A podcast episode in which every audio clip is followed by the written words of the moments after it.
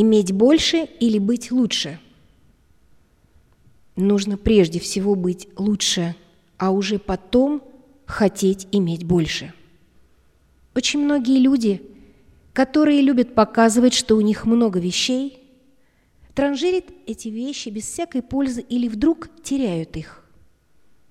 Но только очень немногие показывают, что обладают ключом к самому себе, что способны управлять собой, управлять своими эмоциями, способны сочувствовать страданиям, способны быть сильными при встрече с испытаниями, обладают мудростью осознавать, кто они, откуда пришли и куда идут.